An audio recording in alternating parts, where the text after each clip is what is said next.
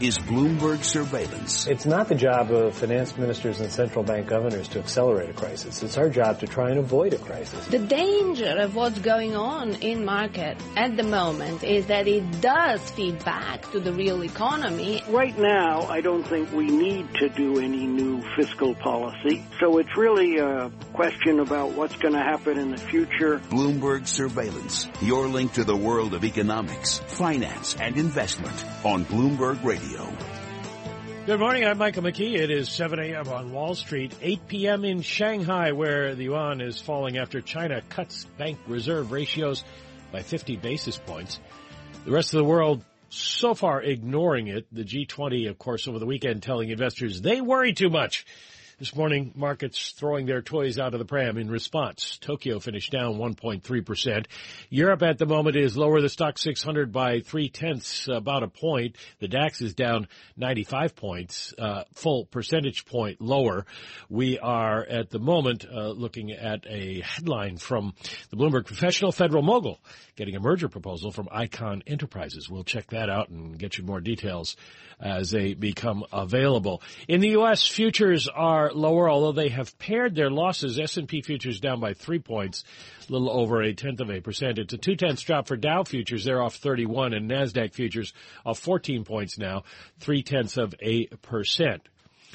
The yield curve moving lower in the U.S. and in Germany. Right now, the two-year at 78 basis points, the five-year 1.23, the 10-year going for 175 in the U.S. Eight to, uh, from two years to eight years, German yields dropped to record lows. The two-year in Germany now negative 56 basis points.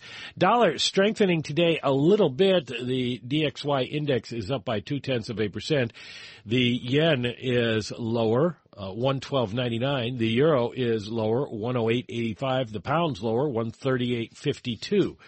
So um, that's the currency reaction to the G20 right now. Oil is mixed. West Texas Intermediate 32.79 unchanged. Brent crude 35.40 up 30 cents on the day. So, who will be proved right? G20 policymakers or financial markets? Ben Emons is a managing director at Leader Capital. He's been watching the reaction to the G20 statement. Uh, ben, G20 said that uh, the fundamentals are better than the markets think. The markets today don't agree. Hi, good morning, Mike. Yes, indeed, markets don't agree. I think the G20 statement was kind of clear about that global monetary policy cannot be used for devaluations and cannot carry all of the carry the uh, you know sort of forward the the economy. In other words, you can't rely, keep relying on monetary policy. I think markets are maybe reacting to that a little bit. I would say though that what happened overnight in China isn't necessarily a positive because as the yuan weakens with tonight the manufacturing data and non-manufacturing data coming out in China may be linked to that too. People are looking at this very closely. Each time the yuan weakens, it's maybe a precursor to that the data there is weak too, and we get this week non uh, ISM data out as well. So I think markets are wary of that type of data, why they're responding negatively. But as you said, the G20, it's typically not a really strong statement. I think this time I felt that the statement was very much about central banks. You can't do this all by yourself. Uh, you know, it needs to be more coordinated. And because there's no real clear agreement about that coordination, it leaves with unclarity. And so that uncertainty doesn't help markets either. So markets disagree. A lot of people suggesting uh, central banks are kind of at uh, the point of diminishing returns, if not worse. And I don't think anybody thinks that there's a, a the political will for fiscal uh, response. So is this really less about what's going on with the G20 than it is the markets looking at the economic situation, say looking at the, the GDP report in the U.S. that was better than expected, but the composition wasn't so great? Yeah, I would agree with you there, and I think you know one of your stories on, on top stories this morning about that the Fed's dots don't connect is a really good point there. Markets are completely moved away from what the Federal Reserve thought the path would look like, and that indicates that markets have said like this type of monetary policy isn't anymore the solution for the economic problems that we have. Uh, even negative rates have been clearly rejected by markets. They look at this as a negative rather than a positive.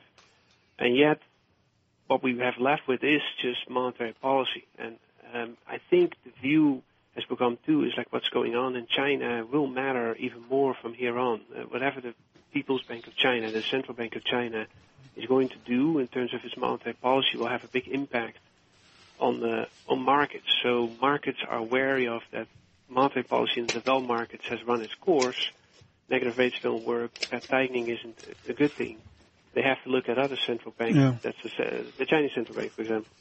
Uh, ben Emons with us, Leader Capital. Good morning, everyone. Bloomberg Surveillance. We're brought to you by Invesco. Factor-based strategies can help investors focus on high quality, low volatility, and more. Learn more at Invesco.com slash high conviction. Invesco, I-N-V-E-S-C-O, Invesco.com slash high conviction. Uh, Ben Emons, um, where are we on our theory? We have a theory of China. We have a theory of G20. We have a theory of monetary policy. I've got a theory of negative rates with a German two-year negative 0.57 at one point, a 10-year German 0.108 clearly heading towards uh, near or at negative interest rates. Is there a theory to what we're doing now, or are we just, just making it up as we go? Well, there's a theory always about that these negative rates, in theory, really work well. But um, I think, as you're saying, as we're kind of assessing as we go along from here, each time these policy measures are announced. So we're going to get the ECB on March 10th, and they have signaled ahead that they're going to make changes to their policy. Uh, probably more negative rates, probably more quantitative easing, probably. And markets are kind of trying to assess, well, is this really going to change things from here on.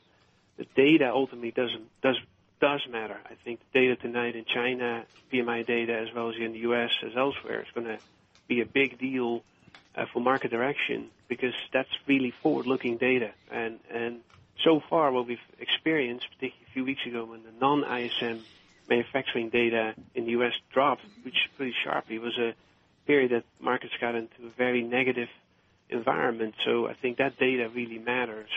And so that these policy measures that they've put in place is sort of, yeah, that's the theory, but the data ultimately determines that. And I think that's what your article this morning says too. The connection between the dots and the, and the market isn't there really because markets are assessing the data just very differently than the Fed does. Well, of course, the dots were, you know, published in mid-December. Even uh, Fed officials, all uh, pretty much everybody who's spoken since then has moved away from those. Uh, is it a mistake to be still comparing? Uh, you know, uh, for for markets to trade off the idea that the Fed is wedded to four four moves.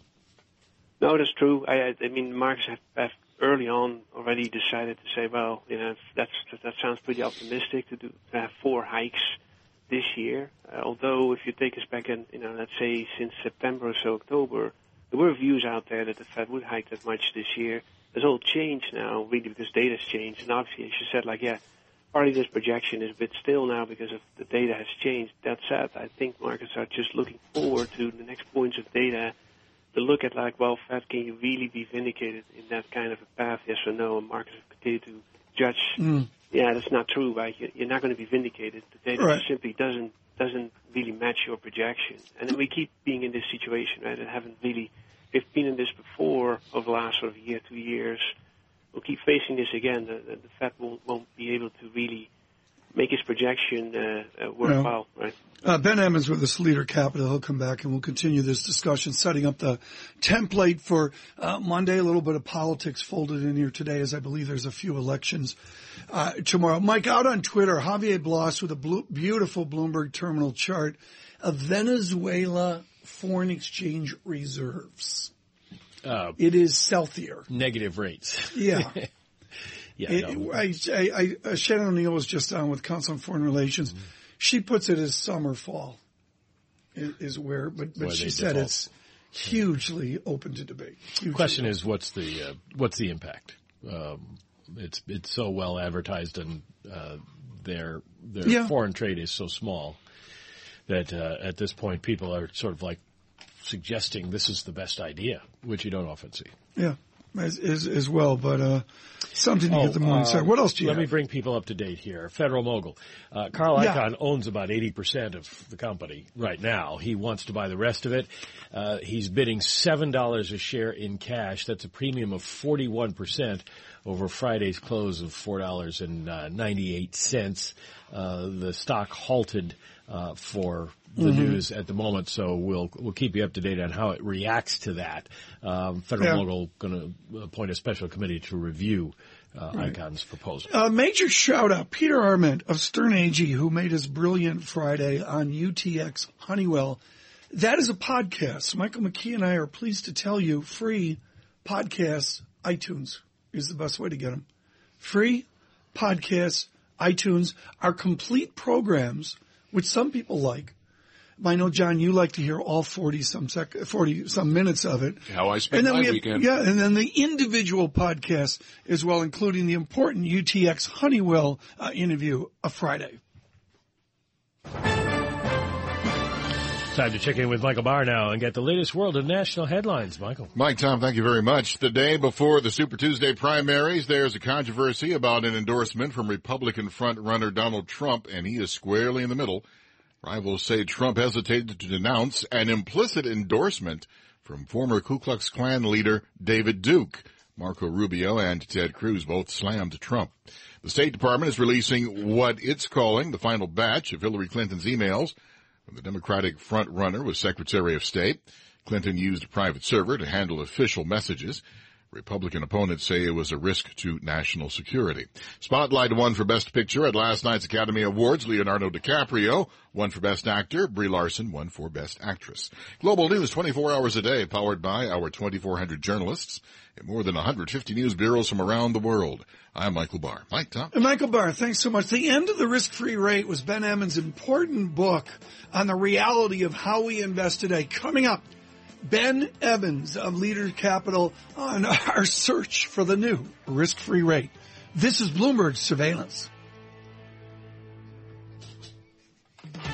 Bloomberg Surveillance is brought to you by your Mercedes-Benz Tri-State dealer. When it comes to winter elements, put your best four wheels forward with Mercedes-Benz 4MATIC all-wheel drive. Visit your Mercedes-Benz Tri-State dealer for a test drive today.